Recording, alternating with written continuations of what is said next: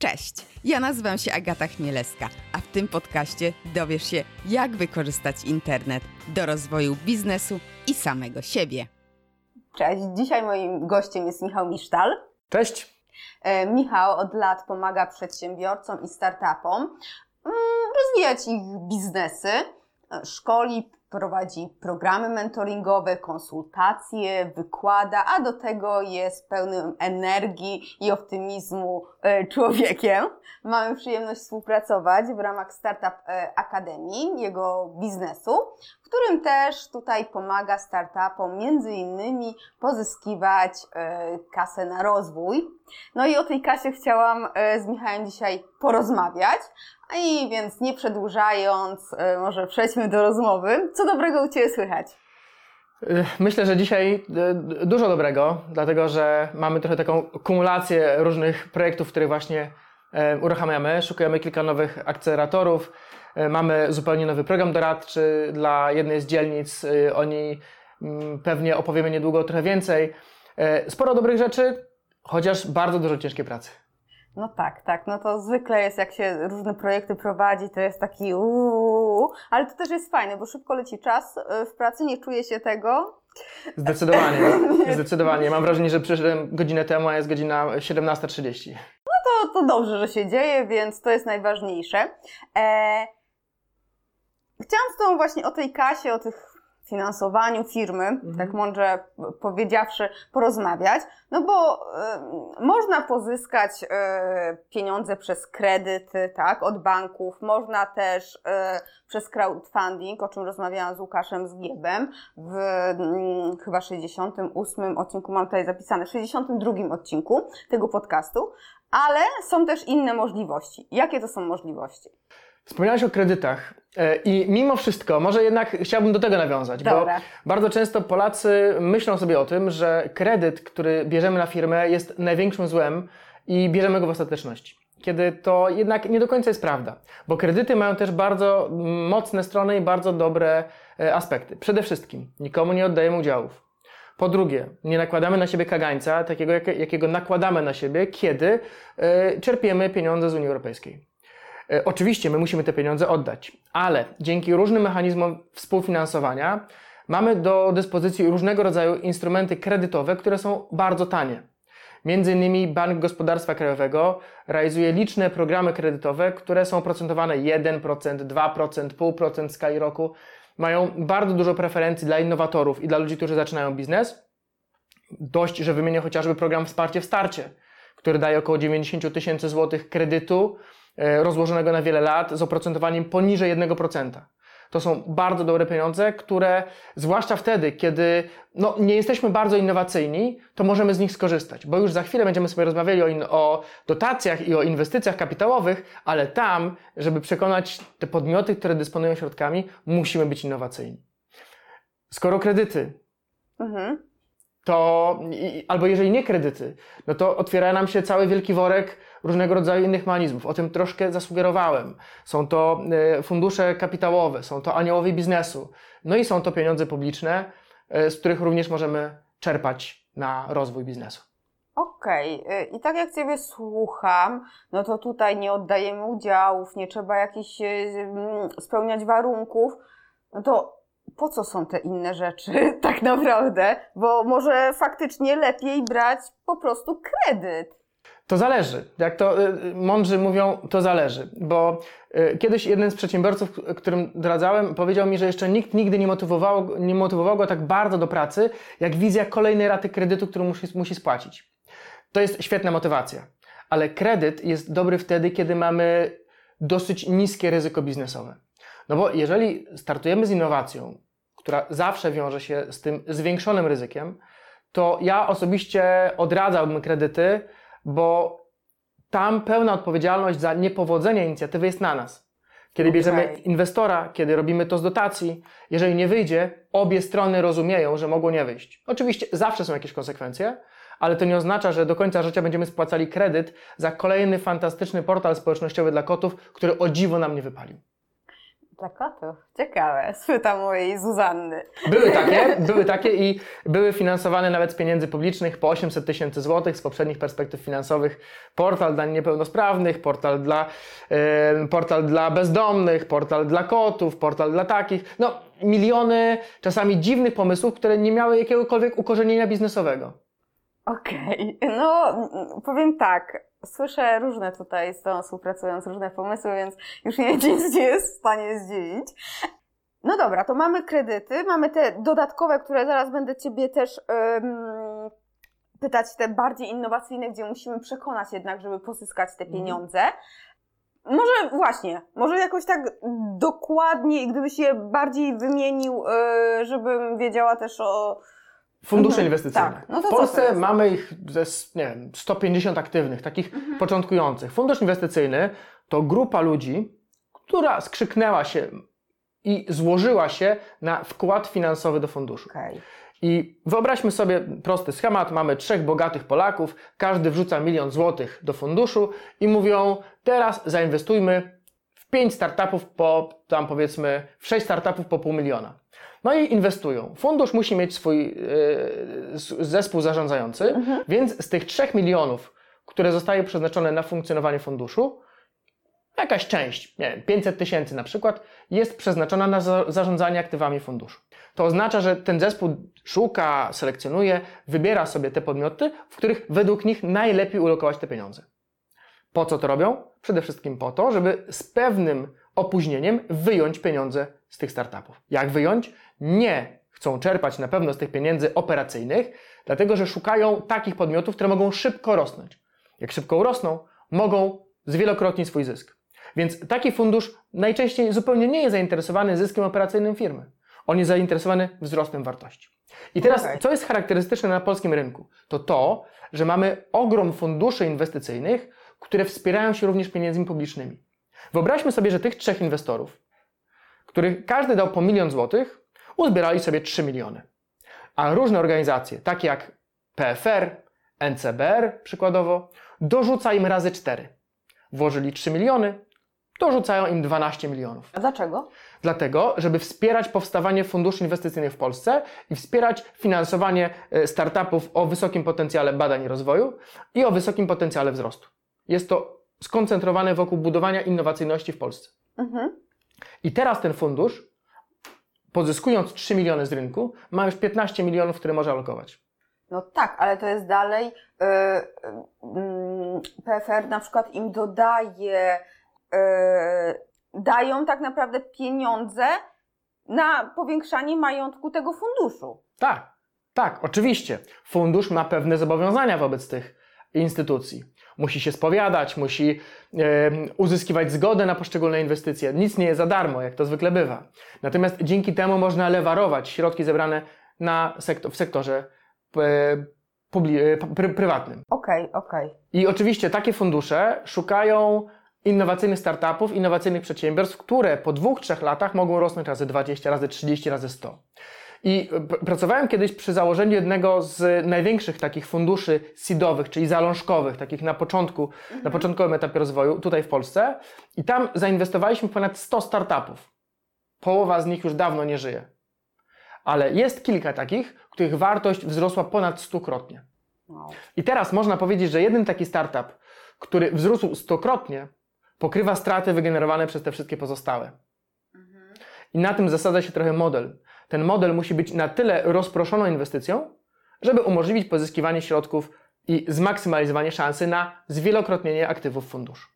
I to jest jeden element. Mhm. Ale on ma też swoje wady. Dlaczego? Oddajemy udziały, bo przychodzi ktoś, kto nam cały czas patrzy na rękę, bo przychodzi ktoś, kto e, na przykład i będzie nas rozliczał z wyników biznesowych.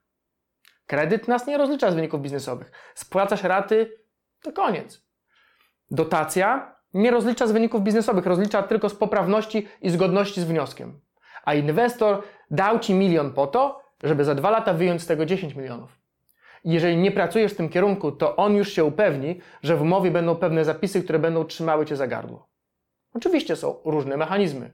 Jedni inwestorzy są bardziej spolegliwi, inni są mniej spolegliwi. Ale inwestor zawsze jest kimś, kto ma duży interes w rozwoju Twojego biznesu. Jeżeli nagle zobaczy, że Wasze drogi się rozchodzą, na pewno będzie chciał wyciągać z tego jakieś konsekwencje. Jakie? To wszystko wynika z umowy spółki i umowy inwestycyjnej. No właśnie, a jakie to mogą być yy, zapisy w tej umowie, że tak to jest temat na przynajmniej trzy kolejne godziny. Ale, na, tak. przykładowo mogą być zapisy mówiące o tym, że jeżeli nie osiągamy pewnych KPI-ów przychodowych, to tracimy kolejną część udziałów. Okay.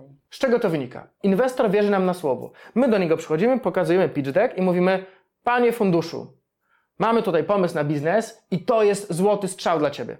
Dajemy Ci fantastyczną możliwość zainwestowania w nas i my w pierwszym roku zrobimy milion, w drugim zarobimy 5 milionów, w trzecim zarobimy 100 milionów. Będziemy rosnąć jak statystyki koronawirusa w Polsce. I teraz inwestor mówi: OK, ja Ci ufam, ale w umowie wpisuję, że jeżeli tego nie zrobisz, zmieniają się zasady gry. Mówi tak, jeżeli przez pierwszy kwartał nie osiągniesz wyników, ok, ale jeżeli przez drugi siadamy do stołu, zastanawiamy się, co się stało. A jeżeli przez trzeci tracisz kolejne 10% udziałów. Jeżeli przez czwarty tracisz kolejne 30% udziałów. Można powiedzieć, że to straszne, że to drastyczne, ale zwróćmy uwagę na to, że to on inwestuje i ryzykuje swoimi pieniędzmi. Więc jeżeli my mu nie dowozimy tej obietnicy, którą złożyliśmy wcześniej, powinniśmy liczyć się z konsekwencjami. Jakimi? Takimi, które są wpisane w umowę inwestycyjną. Okej, okay, okej, okay. czyli na przykład yy, udziały, nie? Na przykład udziały. Na przykład, jeżeli nie wyciągamy yy, wyników, możemy być odsunięci z zarządu. Okay. Najczęściej jest tak, że inwestor na początkowym etapie obejmuje 15, 20, rzadko 25% udziałów. Rzadko. To jest taki bezpieczny, bezpieczna przestrzeń. Więc można powiedzieć, że jesteśmy w pełnej kontroli nad spółką. Teoretycznie tak, ale zwróćmy też uwagę na inne elementy umowy inwestycyjnej, które mówią, że zarząd można na przykład odsunąć na wypadek nieosiągania jakichś tam wyników. Wtedy nadal mamy pakiet kontrolny, a nie kontrolujemy spółki. Okej, okay, no to tak, to myślę, że to jest takie e, też przerażające, bo trzeba wiedzieć, na co patrzeć. Oczywiście, dlatego e, zawsze doradzamy startupom, a e, startupy, które, z którymi pracujemy, wielokrotnie pozyskują inwestorów, e, czy to prywatnych, czy to publicznych, zawsze pracuj z prawnikami nad taką transakcją. I jeżeli nie czujesz chemii pomiędzy tobą a inwestorem, to nie patrz tak, tak łaso na te pieniądze. Tam, ta chemia musi być, bo umowa inwestycyjna to jest jedna rzecz, ale chemia, takie poczucie wspólnych wartości, poczucie, że nadajemy na tych samych falach jest czymś równie ważnym. Dlatego, że umowa nie będzie w stanie przewidzieć wszystkich ewentualności potencjalnych konfliktów. Natomiast jeżeli dobrze się rozumiemy, to będziemy w stanie wypracować przyszłe rozwiązania. I oczywiście, jeżeli idziemy na takie rozmowy, to na pewnym etapie angażujemy prawników, którzy się znają. E, I my też możemy pochwalić się tym, że wielokrotnie pomagaliśmy naszym startupom przejść przez ten proces inwestycyjny również pod kątem prawnym. Okej, okay, okej. Okay. No dobra, to fundusze, yy, dotacje, tak? Też są. To jest kolejny wielki worek pieniędzy. Ogromny tak duży, że trudno go sobie nawet wyobrazić. To jest chyba 7 miliardów złotych na startupy w ciągu tych najbliższych lat przeznaczone w różnych mechanizmach dotacyjnych. Ogromne pieniądze. My nie mamy tylu startupów, które mogą brać te pieniądze. Tylko co my, czym my płacimy za taką dotację? Ja zawsze mówię, że to są pieniądze, e, których nie musimy zwracać, ale one nie są za darmo. Bo po pierwsze, nawet ta, ta pierwsza część zdania nie zawsze jest prawdą. Już, już mówię o co chodzi. Dotacja opiera się zawsze o pewien wniosek. My składamy wniosek do instytucji, które zarządza tymi pieniędzmi i w tym wniosku obiecujemy, my zrobimy to, to, to, to, to. Mhm. I teraz ta instytucja będzie nas oceniała z tego, czy my to zrobiliśmy, czy nie. Mhm. I za każdym razem jest powiedziane, jaki jest taryfikator kar za niedopełnienie pewnych konsekwencji, niedopełnienie pewnych wskaźników. Mhm. Bo mieliśmy zatrudnić pięć osób, spośród których trzy miały być niepełnosprawne. Zatrudniliśmy dwie i co teraz? Mieliśmy przeszkolić 200 osób, 40 miało być przynajmniej kobiet, przeszkoliliśmy tylko 30. Mieliśmy wprowadzić innowacje o takich, takich cechach, nie udało nam się je zrealizować. I co wtedy? I oczywiście różne są te konsekwencje. Niemniej jednak musimy też pamiętać o kolejnym takim elemencie, e, który utrudnia nam bardzo często realizację. My e, z powodzeniem pozyskaliśmy wielomilionowe dotacje, również na naszą organizację i prowadzimy liczne programy unijne. I wiemy często, że e, piszemy wniosek w roku X, a na przykład zaczynamy realizację tego projektu półtora roku później. Projekt trwa czasami dwa lata. Więc od momentu napisania wniosku do momentu realizacji projektu może minąć 2-3 lata. Najdłuższy projekt, w którym byłem zaangażowany, trwał chyba 8 lat. Był, miał wartość ponad 60 milionów złotych i to cementowanie naszego biznesu wynika z tego, że napisaliśmy tak we wniosku. I teraz każda zmiana, nawet parametrów komputera, który chcemy kupić, wymaga odpowiedniej akceptacji instytucji pośredniczącej. I teraz, co się stanie, jeżeli my kupimy ten komputer, bo się zmieniły przez te dwa lata parametry, a my nie uzyskaliśmy akceptacji? Wiesz, co się stanie? Ja też nie. To wszystko zależy od kontrolera, który do Ciebie przyjdzie. Bo kontroler może powiedzieć, no o, oczywiście, zmieniły się parametry, bardzo dobrze, że kupiliście inny sprzęt. A drugi może powiedzieć, miało być 40 MB macie 20 GB Dlaczego jest zmiana? Oczywiście zmiana jest uzasadniona. Pokażcie mi podkładkę, że urzędnik zgodził się na taką zmianę. To jest jedna rzecz. Czyli ta kwestia y, akceptacji zmian, która z tego wynika. Ale to nawet nie wyczerpuje całego tego limitu, bo y, są takie sytuacje, w których my zrobimy wszystko zgodnie z zasadami, ale na przykład kupimy ten komputer nie w sposób, jaki jest dozwolony. Co to oznacza? Y, wydatkowanie pieniędzy publicznych wymaga od nas pewnej procedury dokonywania zakupów. Jeżeli na przykład, a jesteśmy obecnie dzisiaj właśnie, jesteśmy na etapie, gdzie zamknęliśmy postępowanie na wybór wykonawcy do jednej z usług informatycznych, którą mamy w projekcie, to my przygotowywaliśmy się do, do tego postępowania przez kilka tygodni. Żeby odpowiednie klauzule, żeby odpowiednie zasady, żeby było wszystko zgodne z regułą konkurencyjności. Nie mogę pójść do mojego szwagra i zamówić od niego, zrób dla mnie taki system, nawet jeżeli on zrobi najlepszy system na świecie. Kontroler zakwestionuje mi takie wydatki, bo były niezgodne z zasadami ich ponoszenia. I są, jest bardzo dużo różnych zasad, które mówią, jak my możemy dokonywać zakupów, jak łączyć poszczególne etapy zamówień, jak je dzielić, kiedy dokonywać zakupów. Yy, ważne jest to, żeby mieć mocne wsparcie od strony osoby, która rozumie prawo zamówień publicznych i reguły konkurencyjności. I kolejna rzecz. Sprawozdawczość, raportowanie, przechowywanie dokumentów. Zdarzyło nam się tak, że już dawno zapomnieliśmy o projekcie, a po kilku latach zapukała kontrola, powiedziała: Pokaż mi proszę formularze ludzi, którzy 5 lat temu brali udział u Ciebie na spotkaniach. Nie mamy czegoś? No to mamy problem. Mamy 5 lat przechowywać dokumentację. Ludzie się zmieniają. Jedni przychodzą, drudzy odchodzą. Jak nie ma notatek służbowych, jak dokonaliśmy wyboru konkretnego wykonawcy, to jakim cudem ja za 5 lat będę pamiętał, jak my go wybraliśmy? I teraz do firmy, która ma być mała, dynamiczna, sprężysta, wchodzą procedury. No tak, na samym początku Wchodzą już. procedury, które ją ściskają za gardło. I znowu tutaj też staramy się wychodzić naprzeciw naszym startupom, bo w naszym biurze rachunkowym, które prowadzimy, też rozliczamy projekty unijne. I my mówimy, słuchajcie, wy się skupcie na tym swoim biznesie, który sobie wymarzyliście, a nasi eksperci od y, dokumentacji, papierów, prawa zamówień publicznych zrobią to za Was. Mhm. I też staramy się w ten sposób prowadzić startupy, którym doradzamy, żeby, żeby mogły skupić się na tym, co naprawdę sprawia im Friday i co stanowi tego drive'a ich pasji. Ale to też są takie wymagania w tych dotacjach takich, one się, ósemkę chyba miały w nazwie. 8.1. Tak, że się pozyskiwało, to też tak to wszystko wygląda? Wyglądało, to, to jest poprzednia jest. perspektywa finansowa, tak, dokładnie tak. Są pewne granty, które są realizowane na prostszych zasadach, mhm. ale jest ich bardzo niewiele. Jednym z przykładów takich rozwiązań jest chociażby projekt y, Scale Up albo Poland Price, gdzie akceleratory, które zostały wybrane przez Polską Agencję Rozwoju Przedsiębiorczości są dysponentami środków. To akcelerator jest beneficjentem programu, a podmiot, który otrzymuje pieniądze, jest grantobiorcą. A to oznacza, że na tym akceleratorze ciążą wszelkie obowiązki sprawozdawcze.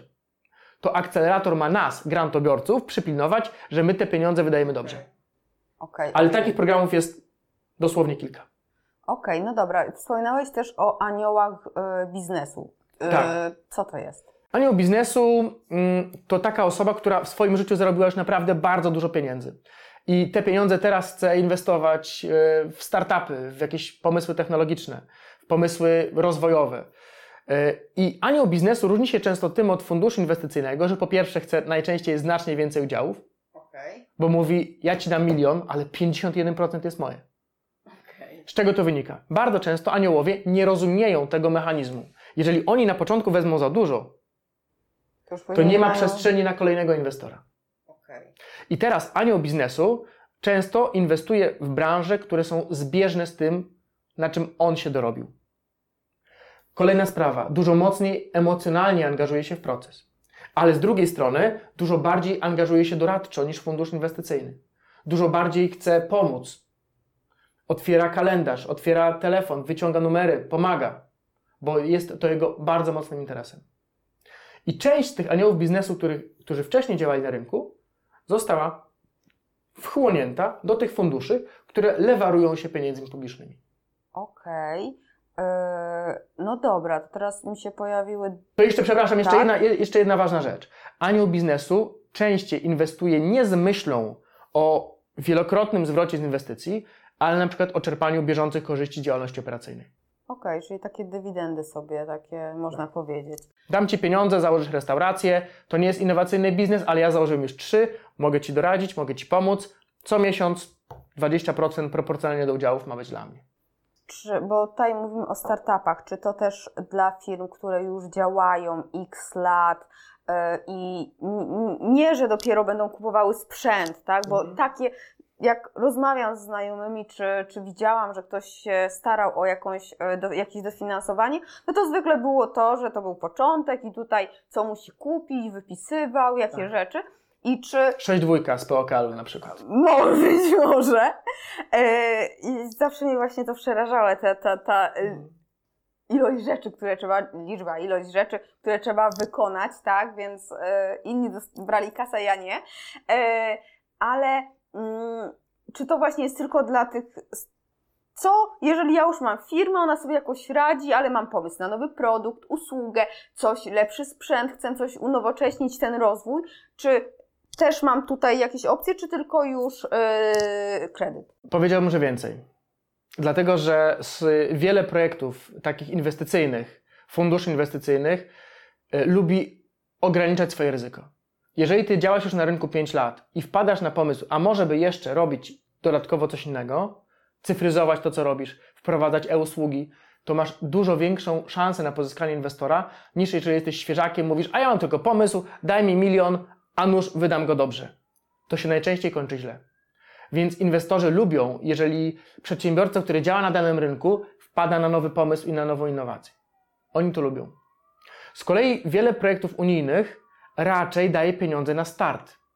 Ale wciąż są takie środki, które na przykład nazywają się chociażby bon na innowacje, szybka ścieżka.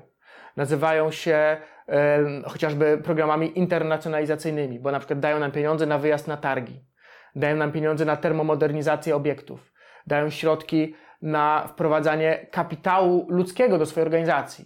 Dość powiedzieć, świetnie funkcjonująca baza usług rozwojowych jest ogromnym podmiotem, który współfinansuje działalność szkoleniową dla już działających e, instytucji.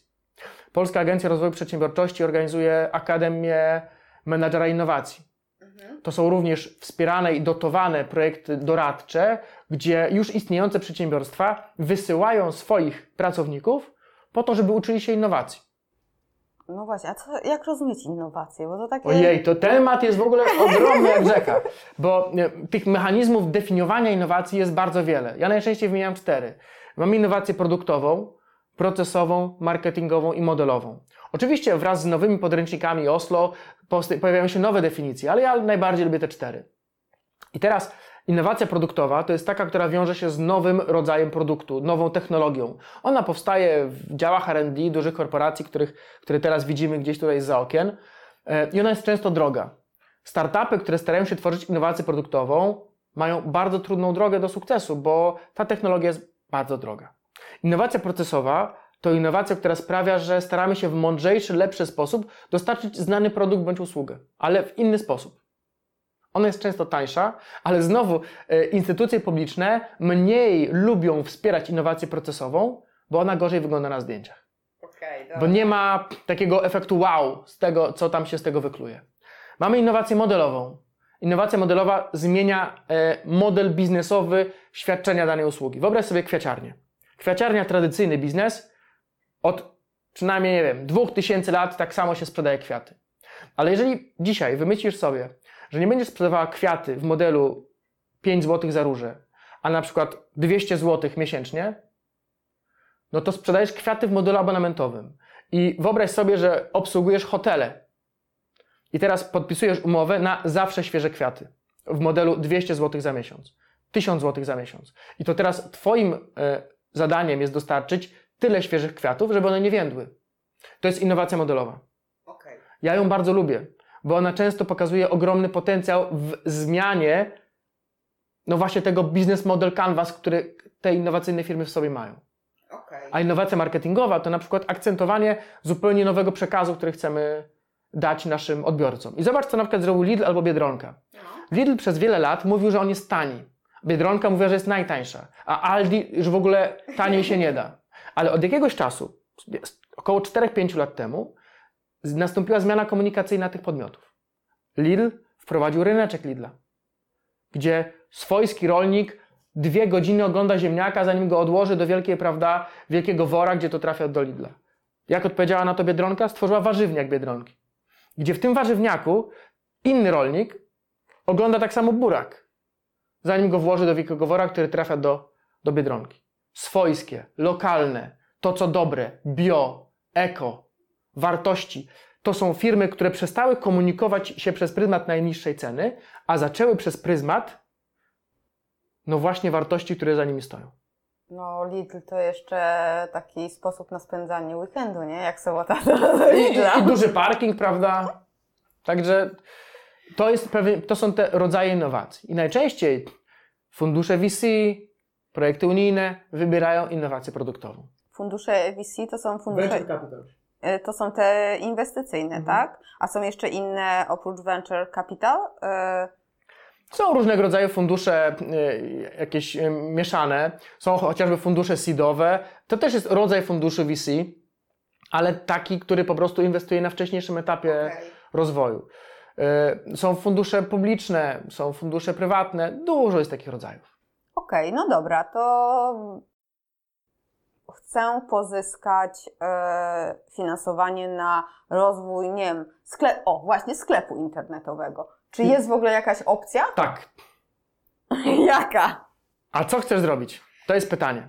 Bo w zależności, od, system. w zależności od tego, co chcesz realizować, bo powiedziałaś, chcesz rozwinąć swój sklep, ale co to znaczy? To oznacza, że chcesz wyszkolić kadry, czy chcesz na przykład dostać wiedzę marketingową. Ostatnio e, w Startup Newsach opowiadałem o nowym programie, gdzie można pozyskać e, chyba do 30 tysięcy euro w usługach w chmurze od jednej z korporacji. Mhm w ramach jakiegoś konkursu, który sobie wymyślili. Czy chcesz kupić nowy serwer? Czy chcesz e, internacjonalizować i wychodzić na inne rynki? W zależności od tego, co chcesz w tym sklepie zrobić, tak do czegoś innego mógłbym Cię pokierować. Okej, okay, a na przykład bym chciała rozszerzyć asortyment produktów, czyli zatowarować? Nie, nie, nie. Nie ma szans. Dlaczego? Dobra. Dlaczego? To jest bardzo ważne pytanie. Dlaczego nie możesz tego zrobić? Bo towar zaraz sprzedasz i to jest Twój zysk. Okay. Jednocześnie projekty unijne mają bardzo często taką specyfikę, które mówią o okresach trwałości projektu. To oznacza, że dobra, które kupisz z tego projektu unijnego, powinny z Tobą zostać przez czas trwania projektu i dłużej. Więc jeżeli kupisz towar i go sprzedasz za dwa dni, to właśnie dostałaś od państwa ten towar za darmo. Okay. A co zrobisz z tymi pieniędzmi, to jest Twoja sprawa. Projekty unijne są skonstruowane tak, aby nie dawać ryby, a wędkę. Więc jeżeli chcesz stworzyć nowy system do obsługi, automatyzacji klientów, na to pozyskasz pieniądze. A jeżeli chcesz kupić więcej butów, to nie. Na to nie. To nie. No logicznie, logicznie. E, no okej, okay, no i super. Mogę dostać pieniądze na zmianę systemu. Tak, chcę tak. sobie przejść, tutaj mam jakiś SaaS, E, chcę zbudować swój system, być może jakieś tam fajne funkcjonalności. No, Dodasz tam sztuczną inteligencję, tak, machine tak, learning, tak, blockchain i dotacja jest Twoja. Tak. E, I właśnie, co ja, gdzie ja mam iść? Czy ja mam iść lepiej po kredyt, czy ja mam iść lepiej po dotację, czy może anioł biznesu, czy może fundusz? Jeżeli, coś jeszcze? jeżeli masz już sprawdzony model biznesowy, wiesz, gdzie są Twoi klienci, zarabiasz na tym, weź kredyt. Okej. Okay. Weź kredyt, bo po pierwsze, w dotacji masz bardzo duże ryzyko, że tego nie dostaniesz. Po drugie, jesteśmy teraz w takim trudnym okresie pomiędzy różnymi okresami programowania. A to oznacza, że tych dotacji jest mniej niż było rok temu i mniej niż będzie za rok. Mhm. Jesteśmy w takim okresie posłuchy trochę. Jeżeli pójdziesz do funduszu inwestycyjnego, to oni ci powiedzą, że to nie jest skalowalne to, co ty robisz. bo ty chcesz wprowadzić innowacje na skalę swojej firmy i rozwijać swoją firmę jakimś nowym jakimś systemem. Ale zadadzą ci pytanie, czy wprowadzenie tego systemu jest w stanie zwielokrotnić wartość twojej firmy w perspektywie 3 lat? Jeżeli tak, możesz rozmawiać. Ale jeżeli powiesz, no nie, ale dzięki temu zaoszczędzę 15% czasu i kosztów, no to ci powiedzą, świetnie, weź kredyt, po to są kredyty. Okej, okay, okej. Okay. A jeżeli faktycznie, teraz tak szybko próbuję coś wymyśleć, y, ale no nie wymyśliłam jeszcze, ale mam jakiś pomysł właśnie też na, mm, no nie wiem, może nie będę się przy tych sklepach e, fiksować, e, chociaż znam właśnie sklepy, które dostały kasę mhm. od funduszy, e, ale to właśnie na początku, nie? Innowacyjne to było, faktycznie coś innego, na przykład lokalny rolnik, nie? Że gdzie, gdzie faktycznie tam ta, ta kasa była e, na rozwój, gdzie mhm. to już tam sobie nie wiem ile lat działało, no ale żeby, żeby szybciej się rozwijać, jakieś systemy i yy, usprawnienia wprowadzić, yy, to pozyskali, ale yy, no przykładowo już ta firma sobie tam działa, mm, nie wiem, no zostanie przy tych sklepach internetowych, bo to jest takie, mhm. na, na, na, akurat tak mi siedzi w głowie, zawsze mi siedzą sklepy internetowe w głowie. Okej, okay, czyli y, lepiej, jestem na początku, ja jeszcze nie mam takich, wiesz, nie znam się jeszcze tak, dopiero tak trochę no sprzedaje się, ale to jeszcze nie jest takie mhm. mocne. To tutaj też chyba tylko kredyt, prawda? Bo no bo nie mam pomysłu jaka, na. Jaka innowacja? No jeżeli, jeżeli, nie masz innowacji, szansa na dotację jest ograniczona. Ale możesz myśleć o tym, ok, mam sklep internetowy. Jak wyjść do Rosji? Jak okay. wyjść do Azerbejdżanu? Jak wyjść z moimi produktami, nie wiem, do, do Emiratów Arabskich? I tutaj już masz dużo więcej mechanizmów, na przykład projekt 1.2 z POPW, czyli Polski Wschodniej, czy internacjonalizacja. E, Polska Agencja Inwestycji i Handlu przez lata realizowała program polskich mostów technologicznych, który łączył firmy z Polski z firmami z zagranicy, z takimi głównie spoza Unii Europejskiej. Więc e, jest możliwość skorzystania z dotacji rozwojowej w zależności od tego, czego potrzebujesz. Trzeba coś wymyśleć po prostu. Tak, ale na przykład ja osobiście bardzo nie lubię takiej sytuacji, kiedy przychodzą do mnie e, osoby na doradztwo i mówią, ja bym chciał wziąć dotację, z czego mogę skorzystać? Tak to nie działa. No, dotacja jest w samej strukturze tak upierdliwa, że jeżeli my chcemy wziąć dotację tylko po to, żeby ją wziąć, to to nie ma sensu. Dotacja ma sens tylko wtedy, kiedy my naprawdę jesteśmy w stanie przez okres realizacji tego projektu wypracować wartości, które zostaną z nami na dłużej. Okej. Okay.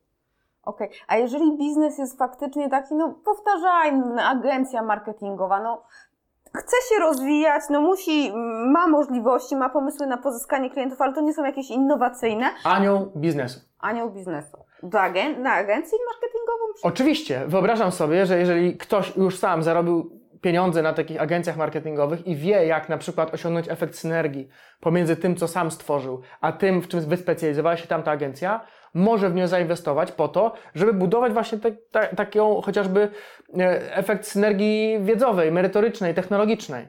Okay. Więc to jest możliwe. Tylko, że taki anioł biznesu nie będzie patrzył na tą agencję raczej jako coś, co trzeba koniecznie zbudować jakiś innowacyjny system. On będzie patrzył zdroworozsądkowo. Nie masz innowacji? Nie potrzebujesz tej innowacji. Znajdź sobie nowy rynek, nowych klientów, prowadź sobie jakąś optymalizację. Ja Ci trochę w tym pomogę i podzielimy się zyskami. Więc taki anioł biznesu nie zawsze będzie patrzył tylko przez pryzmat zwielokrotnienia wartości firmy, ale tego, że jest to dla niego chociażby jakiś element ucieczki od inflacji, jakiś element dywersyfikacji portfela inwestycyjnego. Jeżeli sprzedam kiedyś te udziały, to super, a jeżeli nie, to przez kolejne lata będę czerpał zyski z tej firmy. Dobra, a gdzie takich aniołów szukać? W niebie. No właśnie. E, nie ma takiego miejsca, gdzie można sobie wejść na www.aniołowibiznesowpolsce.pl Right. E, ale e, są oczywiście różnego rodzaju grupy biznesowe, które zrzeszają e, aniołów. Powstawały różne konfederacje aniołów biznesu. Ale tak to raczej się tego nie szuka. Raczej z polecenia, raczej z pośrednictwa E, raczej z wyszukania sobie takiego anioła biznesu, którym wiemy, że inwestuje, a my na przykład e, celujemy akurat w tą branżę. To zobaczmy, kto jest aktywny, kto jest widoczny w tym segmencie, który realizujemy. Jeżeli prowadzimy agencję marketingową, znajdźmy kogoś, kto zarobił na tym duże pieniądze. Pójdźmy do niego. LinkedInem, drzwiami, oknami, biurem, telefonem, pogróżkami, jakkolwiek. Do, dotrzyjmy do spotkania na żywo. Okay. I dopiero na takim spotkaniu na żywo jesteśmy w stanie odpowiednio się zaprezentować, sprzedać swój pomysł i przekonać go do siebie. Dobra, mam pomysł jakiś na, e, na jakąś innowację. Nie wiem. alarm, kiedy kończy się papier toaletowy w mhm. toalecie. No i on jest innowacyjny i w ogóle super. Nigdy już nas nie zaskoczy. Nieprzyjemna sytuacja. E, konsultuję się z Tobą, mówisz, że chociaż nie, jak Ty mi, jak się z Tobą skonsultuję, to już wszystko będę wiedziała. E, chcę spróbować pozyskać właśnie kasę. I teraz, co ja muszę zrobić? Chcę dotację dostać, bo się boję funduszy, mm, albo nie znam się. Chcę po prostu, usłyszałam o dotacjach. Co ja muszę zrobić? Co ja muszę, mm, jak się przygotować do tego? Przede wszystkim musisz wiedzieć, na co chcesz te pieniądze. Musisz wiedzieć ile. Musisz wiedzieć ile. Musisz mieć przemyślany model biznesowy. Oczywiście to nie jest tak, że musisz wszystko zrobić sama, bo my często pomagamy w ramach doradztwa E, jak ten model ułożyć, skąd to wziąć, jak oszacować koszty. E, natomiast na te pytania na pewno będziesz musiała mieć odpowiedzi, zanim zdecydujesz się na aplikowanie do któregoś z programów. Jeżeli nie masz ich sama, pomożemy Ci je znaleźć. Ale jeżeli chcesz przejść cały ten proces aplikowania bez wsparcia, musisz odpowiedzieć sobie na pytanie, kto będzie beneficjentem, ile pieniędzy potrzebujesz, na co chcesz wydać, kto ci to rozliczy, w jaki sposób zabezpieczysz te pieniądze, bo te pieniądze często są też zabezpieczane wekslami, poręczeniami bankowymi, e, żyrantami, więc to też nie jest tak, e, wiesz, tak delikatnie. Czasami to jest e, dużo ostrzej niż w kontekście inwestorów. Fundusz ma swoje zasady, ale jest też, rozumie czasami realia biznesu, urzędnicy, którzy stoją za papierami, odpowiadają swoją posadą za egzekwowanie każdego zapisu umowy z tobą. Więc oni nawet mogą cię lubić, ale umowa mówi jedno, więc nie mogą zrobić inaczej. Uścisną ci dłonie i powiedzą, zbankrutowałeś, ale bardzo cię lubię. Nic na to nie poradzę. A zresztą nie zawraca mi głowy, jest 16.01. Więc yy, no tak to trochę działa. Musisz wiedzieć na co, ile, jaka będzie z tego korzyść i przede wszystkim odpowiedzieć sobie na pytanie, do czego ma być Ci potrzebna ta dotacja. Czy jak wypracujesz tą innowację, to czy będziesz w stanie na nie zarabiać? Okej. Okay. Bo samo wzięcie dotacji, a uwierz mi, bardzo wielu ludzi przychodzi do nas po to, powiedz mi skąd można wziąć jakieś pieniądze publiczne, bo słyszałem, że znajomy wziął, ja też bym chciał. Nie tędy droga. Znajomy wziął, ciekawe co teraz się z nim stało. Może zrobił dobrą inwestycję i chwała mu za to, ale może się gdzieś pomylił dotacje, pieniądze publiczne zawsze wiążą się z ryzykiem. I tych ryzyk jest sporo. I więc ja prowadząc często warsztaty z e, pozyskiwania finansowania, zaczynam od tego, słuchajcie, kto chciałby wziąć dotację? Wszyscy ręka do góry. Kto chciałby wziąć kredyt? Nikt ręka do góry. Kto chciałby inwestora? Wszyscy ręka do góry. A potem jak opowiadam o tym wszystkim na zakończenie warsztatów, mówię, dobra, to, to kto, kto, chce, kto chce inwestora? Co drugi? Kto chce dotację? Co dziesiąty? Kto chce kredyt? 90% osób. Dlaczego? To nie jest tak, że ja namawiam na kredyty. Po prostu staram się pokazać ryzyka, które się z tym wiążą. Mhm. A ryzyk z pieniędzmi publicznymi jest kilka. O tym powiedziałem. Więc musimy po prostu być tego świadomi. Jeżeli jesteście świadomi tego, to świetnie, można wziąć super pieniądze i zrobić z tego bardzo dobry użytek. Ja mam przekonanie, że my tak robimy, bo pozyskujemy dotacje na rozwój naszej organizacji i staramy się je wykorzystać po to, aby zbudować wartość, która zostanie z nami po zakończeniu tego programu. Okej, okay. a w takim razie, e, jeżeli ja wzięłam pieniądze e, mm, z Unii, dostałam dotację i mi się powinie noga, no będę musiała zamknąć ten biznes, to są jakieś konsekwencje? Oczywiście. Po to zostawiasz weksel, po to zostawiasz gwarancję, po to zostawiasz nieruchomość, po to bierzesz żerantów, e, jakichś poręczycieli, żeby w takiej sytuacji oni zwracali te pieniądze za ciebie. Żeby można było zlicytować twoją nieruchomość. Ale to żeby... jest jak kredyt. No nie. No nie. No bo jeżeli nie osiągniesz celów biznesowych, możesz nie osiągnąć. Nie zawsze jest to karane. Ale jeżeli nie spełnisz wymogów, które są określone umową grantu, no to wtedy już co innego. Zwróć uwagę, że większość projektów unijnych nie określa, ile pieniędzy musisz zarobić. Określa na przykład, że musisz utrzymać firmę przez rok czy przez dwa lata od tego etapu, kiedy pozyskasz pieniądze. Mówi, że nie możesz sprzedać tych towarów, które kupiłaś na firmę. A jeżeli Twój innowacyjny pomysł na biznes nie wypali, nie zarobisz na tym tych milionów, o których napisałaś we wniosku, to w większości projektów unijnych nie musisz tego zwracać. Okay, Od nieudana chodzi. innowacja, jakich było wiele. Ale, ale firma musi trwać. Ale, ale jeżeli z, z, zamkniesz firmę, sprzedasz dobra, stworzysz system, a potem ten system padnie i nie będzie utrzymywany. Jeżeli e, zbudujesz, nie wiem, hotel i ten hotel bomba atomowa ci zburzy, są za to konkretne konsekwencje przewidziane umową grantu. Podam Ci konkretny przykład. Przez lata opowiadałem Ci o tym długotrwałym, wieloletnim projekcie unijnym, który realizowaliśmy. W ramach tego projektu zrealizowaliśmy 50 biur na terenie całej Polski. Te biura inkubatorów, w których wtedy pracowałem, były przy uczelniach. I co się, zda, co się stało, kiedy projekt trwał przez lata, a uczelnia na przykład wypowiedziała nam umowę, umowę najmu? Zainwestowaliśmy kasę w remont. Kupiliśmy sprzęt. Sprzęt można przewieźć, ale co z tym remontem, który zrobiliśmy w tym budynku za pieniądze unijne? Musieliśmy odtwarzać te inkubatory w innych, niepogorszonych warunkach.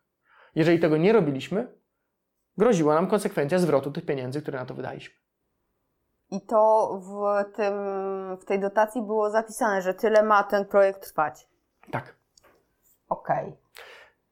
Tu poruszyliśmy dwie, dwie kwestie. Mamy czas trwania projektu, to znaczy okres od momentu podpisania umowy, w którym realizujemy cele projektu mhm. i w którym ponosimy wszystkie wydatki. Potem mamy zakończenie projektu, a potem zaczyna się okres trwałości. W okresie trwałości my nie realizujemy zakupów, my nie osiągamy wskaźników, ale mamy utrzymać to, co sfinansowaliśmy z pieniędzy publicznych. Co to znaczy utrzymać? To na przykład utrzymać biura. To na przykład utrzymać system informatyczny. To na przykład nie zwalniać pracowników, których zatrudniliśmy z projektu. Jeżeli A tak jest powiedziane. Podmienić? Można. Można. To czasami e, kwestia utrzymywania produktów, które wypracowaliśmy dzięki temu rozwiązaniu. Więc my nie, nie odpowiadamy tylko w trakcie realizacji projektu, ale również po jego zakończeniu. No dobra. Weźmy sobie yy, tak. Mamy te fundusze, mamy dotacje i mamy kredyt. I gdybym, gdyby tak po głównej wadzie i zalecie ich, bo, bo faktycznie tutaj jest, wiesz, tak naprawdę tego jest, fundusze dla mnie są najgorsze w tym momencie. Tak inwestycyjne? Mi się wydaje, tak. Gdyby nie fundusze inwestycyjne, nie wyskalowałyby się największe polskie startupy. To nie projekty unijne wspierały te, które urosły do największej skali, to inwestorzy prywatni. Dlatego, że fundusz inwestycyjny oprócz pieniędzy daje też doradztwo, wsparcie, rozwój. Oczywiście nie każdy, bo jeden tylko opowiada, że daje, a drugi daje naprawdę. Zobacz, że fundusz inwestycyjny jest żywotnie zainteresowany sukcesem Twojego przedsięwzięcia. On Ci będzie pomagał. Do momentu, dopóki będzie wierzył, że jesteś w stanie dowieść ten sukces razem. A jeżeli przekona się, że nie jesteś w stanie, to nie będzie Ci pomagał. Będzie działał na minimalizację swoich strat. Co to oznacza? Może zaproponować Tobie odkup swoich udziałów. Może sprzedać udziały na rynku po cenie e, zakupu. Może, e, jeżeli ma takie taką zgodę w umowie, usunąć cię z zarządu. Może naciskać na ciebie w różne sposoby. Mhm. Ale fundusz jest zainteresowany Twoim sukcesem. Projekty unijne są zainteresowane rozliczeniem dokumentacji. Kredyt jest zainteresowany rozliczeniem rat. Ale to inwestor przyjdzie do Ciebie i powie: Agata, tu mam świetnego kupca, dogadajcie się, zróbcie razem interes. Urzędnik który rozlicza Twoją dotację, choćby nie wiem, jak był sympatyczny, nie ma na to czasu, ale też nie ma w tym żadnego interesu. Okay. A inwestor wie, że jeżeli Tobie pomoże, to jesteś w stanie zwielokrotnić wartość jego udziałów. Więc to nie jest złe rozwiązanie. Zwróć też uwagę, że rozkładasz ryzyko na obie strony. Ty ryzykujesz swój czas, ryzykujesz swoje marzenia, on ryzykuje swoje pieniądze. Jak wam się nie powiedzie, on straci więcej niż ty. Mhm. A jeżeli chodzi o aniołów biznesu, no bo to oni chyba są mniej tacy restrykcyjni niż, yy, niż... Trudno powiedzieć. Anioł biznesu może być też profesjonalnym inwestorem. Okay. Może być zrzeszony w funduszu inwestycyjnym, ale może też inwestować prywatnie, sam. Nie ma tutaj zasady. Raczej chodzi o to, że fundusz działa bardziej systemowo, analitycznie, matematycznie. Bardziej jest obliczony na to, żeby budować wzrost wartości spółek portfelowych. Dużo większa różnorodność interesów jest wśród aniołów biznesu. Bo fundusz wyspecjalizował się w inwestowaniu. On nie robi nic innego, tylko inwestuje. Anioł biznesu ma swoje różne branże. Prowadzi jedną, drugą, trzecią firmę. I może zainwestować w czwartą, która mu świetnie pasuje do tej układanki. To nie jest tak, że jest rozwiązanie lepsze i gorsze. Wszystko zależy na to, czy trafisz na anioła biznesu, czy na diabła biznesu. Czy trafisz na dobry i zaufany fundusz, który jest z tobą fair i który gra z tobą w uczciwe i otwarte karty, albo możesz trafić na takich, którzy tylko czekają, żeby cię zgnieść i odsunąć od zarządu. Znam i takie i takie sytuacje. Jakiś czas temu startupowiec, z którym pracowaliśmy, zbudował ogromną firmę e, po, e, po kilku latach e, rozwoju. Prowadził rozmowy z inwestorem, który jak tylko, takim funduszem inwestycyjnym, który jak tylko zrozumiał, że mój kolega ma już nóż na gardle i skończyły mu się pieniądze, to przeciągał proces inwestycyjny tak, żeby on był już zdesperowany. I w momencie, kiedy już ta desperacja była w te albo we w te, no to fundusz powiedział: OK, my inwestujemy, śmiało, wchodzimy, ale za dwa razy tyle udziałów. Bierzesz albo upadasz. Nie no wziął. Właśnie. I nie upadł. To dobrze, to dobrze. Ale to tak, no biznes tak Ale nerwy, biznes. które on wtedy przeżywał, te 30 osób, które musiał utrzymać z pieniędzy, których nie miał, no historia naprawdę bardzo, bardzo trudna, pouczająca, że ci ludzie, którzy rozmawiają z tobą, nawet czasami z dobrym uśmiechem, nie zawsze muszą działać w dobrej wierze. Więc trzeba mieć też osoby, odpowiednie osoby, które pomogą w tym procesie przejść również przez takie rozmowy z inwestorami, prawnie, strategicznie, żeby wiedzieć, w jaki sposób sobie z tym poradzić. Że no, dużo jest takich właśnie e, za i przeciw, prawda? Mhm. I że trudno jest. Nie ma prostych odpowiedzi. Jak ktoś się mnie pyta, co jest dla mnie najlepsze, no, jak każdy ekspert mogę powiedzieć, to zależy. Bo y, tych niuansów, takich szczególików jest bardzo wiele i czasami ten szczególik pojawia się dopiero na ostatniej prostej w jakimś procesie. My na przykład realizujemy taki strategiczny projekt unijny, który z założenia jest piękny, ale sam fakt tego, że musimy wydatki rozliczać per miesiąc, a nie per kwartał albo półrocze, tak jak jest to w innych projektach, utrudnia ten projekt do granic bólu. I my aplikując, wiedzieliśmy o tym, ale nie wiedzieliśmy o tym, że e, proces akceptacji dokumentów w urzędzie będzie trwał tak długo, że praktycznie zachowanie tego miesiąca rozliczeniowego jest skrajnie trudne, czasami wręcz niemożliwe. Z kolei w funduszach inwestycyjnych czasami jest tak, że wszystko wydaje się jasne, klarowne i precyzyjne, no ale jest jakiś taki szczególik w umowie, który na przykład na ostatnią chwilę, na ostatnią prostą już cieszysz się, masz pieniądze, a fundusz mówi, a my tam dodaliśmy jeden zapis do umowy, a tam na przykład wyłączność operacyjna. To oznacza, że jeżeli przyłapiemy Cię na tym, że oprócz tego, że z nami pracujesz, na przykład nagrywasz podcasty z gośćmi, tracisz udziały, tracisz zarząd, tracisz coś tam bo masz być 150% fokus na tym, co razem robimy. Ale taki niuansik wprowadzą ci już wtedy, kiedy pochwaliłaś się wszystkim znajomym, że masz fundusz na stole. No i co robisz wtedy? Negocjujesz dalej? Zrywasz ustalenia? Szukasz kolejnego funduszu? Różne są historie, uwierz mi. I tak samo z kredytami. Kredyt ma największą elastyczność, bo jedyne czym cię wiąże to terminem spłaty rat. Nikomu się nie tłumaczysz, nikomu nic nie mówisz, musisz tylko spłacać, zmienisz zdanie, możesz zrobić trochę co innego, ale on ma jedną wadę. A co jeżeli ci nie wyjdzie? Wtedy cała odpowiedzialność jest na tobie. W projektach unijnych z inwestorem dzielisz tą odpowiedzialność. Niektóre projekty, jeżeli nie osiągniesz celu biznesowego, mówią: No, robiliśmy co mogliśmy, nie dało się, trudno. Ważne, że papiery się zgadzają, biznes nie musi się zgadzać. Inwestor powie: No, umarzamy udziały, trzeba, prawda, zwinąć spółkę. Nie trafiliśmy. A kredyt ci powie, mnie to nie interesuje. Spłacasz. Nie masz czego? Super, że oddałeś nam, prawda, jakąś tam e, działkę, zabezpieczyłeś hipotecznie. No, wszystko ma swoje wady i zalety. No dobra, a jeżeli ja już tutaj, no, przyjmujemy, że chcę się starać właśnie nie o kredyt, tylko o mm, dofinansowanie właśnie jakiegoś e, inwestora. E, jak go przekonać? Bo też o tym słyszałam, że się chodzi, tutaj te pitch decki, że, że, że w ogóle no, to nie jest takie proste, no bo na pewno nie sprzedać swój pomysł. Bo pomysłu nie da się sprzedać. trzeba sprzedać model biznesowy, zespół, projekty, projekcje finansowe, trzeba sprzedać pomysł na sprzedaż, trzeba sprzedać strategię ekspansji. Pomysł jest warty tyle, ile kartka papieru, na którym jest spisany. Okay. Czyli nic. Nie ma inwestorów, którzy dadzą ci kasę na sam pomysł. Chyba, że masz już odpowiedni, odpowiednią historię biznesową. Zrobiłeś dwie, zrobiłaś dwie, trzy, cztery spółki, sprzedałaś większość z nich, wpadasz na świetny pomysł, inwestorzy ustawiają się w kolejce do ciebie, bo wiedzą, że skoro zrobiłeś to kilka razy, to zrobisz to też kolejny. No ale jeżeli masz sam pomysł, właśnie skończyłaś studia albo urwałaś się z korporacji, nie ma takiej szansy w obecnych czasach, żebyś dostała pieniądze od inwestora.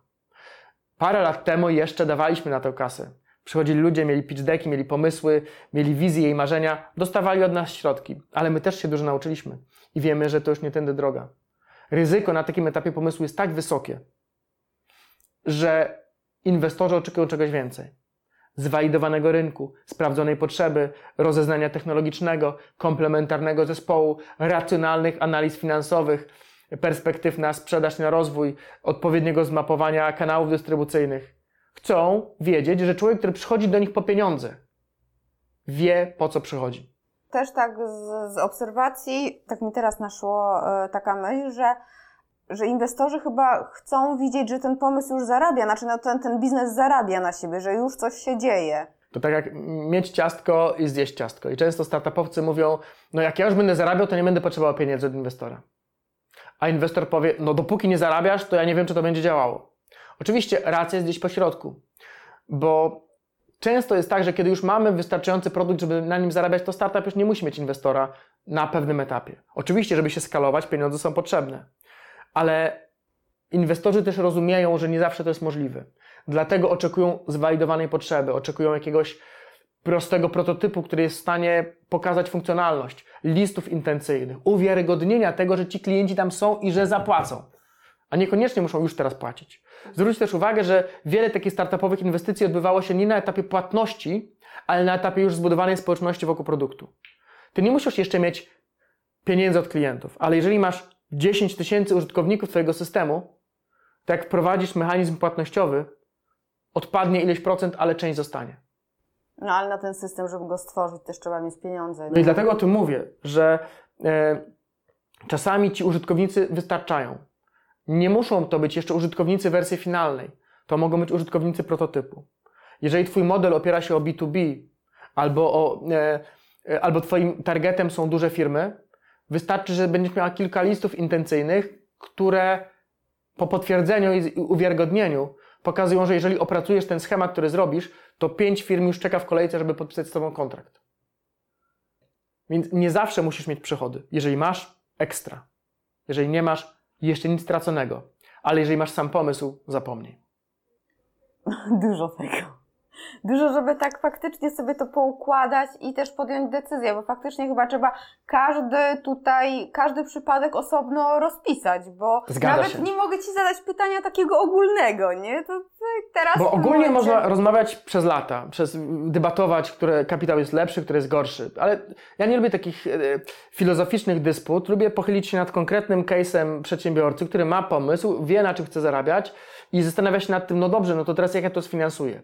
Pytam, co sfinansuje? Chcę zakupić maszyny, wydać trochę na marketing, zatrudnić ludzi, pokryć koszty administracyjne. I wtedy jest rozmowa. Wtedy wiemy, że możemy znaleźć jakieś rozwiązanie i często znajdujemy. Taki projekt, taki projekt. Ja e, pracuję też e, e, ze Startup Akademii w projekcie, który się nazywa Platformy Startowe. I tam nasi podopieczni pozyskują często dotacje rzędu około miliona złotych. Ale ta dotacja jest poprzedzona kilkumiesięczną pracą.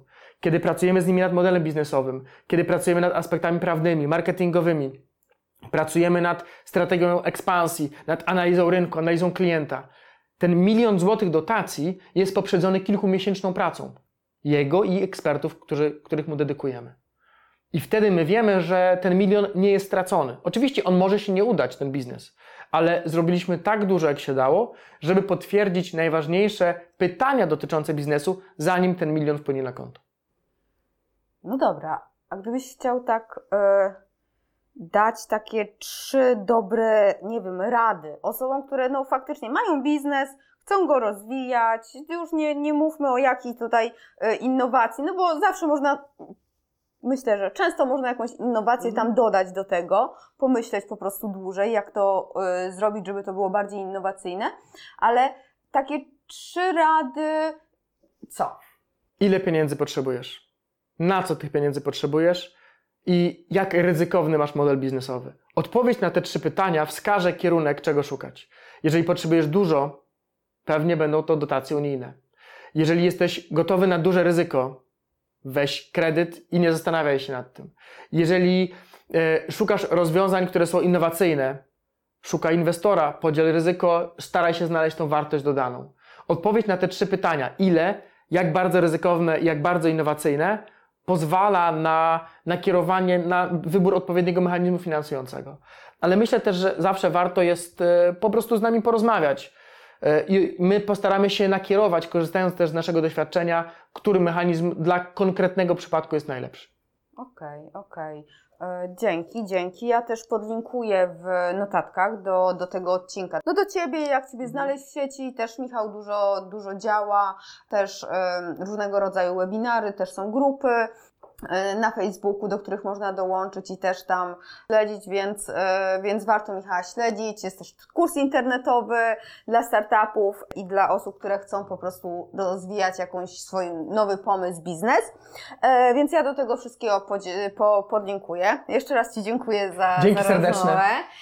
Super było posłuchać i naprawdę ogrom, ogrom nowej wiedzy. Niby się w tym otaczam, ale takie to wszystko no, skomplikowane i chyba dalej po prostu nie będę się starała o żadne dofinansowanie nigdzie. Niech będzie tak jak jest, spokojnie i miło, e, organicznie wszystko. E, to dziękuję, e, dziękuję Wam e, i fajnie, jeżeli prześlecie tą rozmowę osobom, które mm, którym może się ona przydać, e, no bo dobra wiedza niech się szerzy dalej. Cześć, pa! Dzięki Hej. serdeczne, do zobaczenia. Dziękuję Ci za wysłuchanie tego odcinka podcastu. W notatkach znajdziesz linki do stron, książek czy narzędzi, o których wspominałam. Zapraszam Cię także na mój blog achmieleska.com łamane na blog. Jeśli uważasz, że ten podcast może być pomocny także innym osobom, poinformuj ich o nim, a także zostaw opinię na iTunes. Niech konwersja i uśmiech będą z Tobą.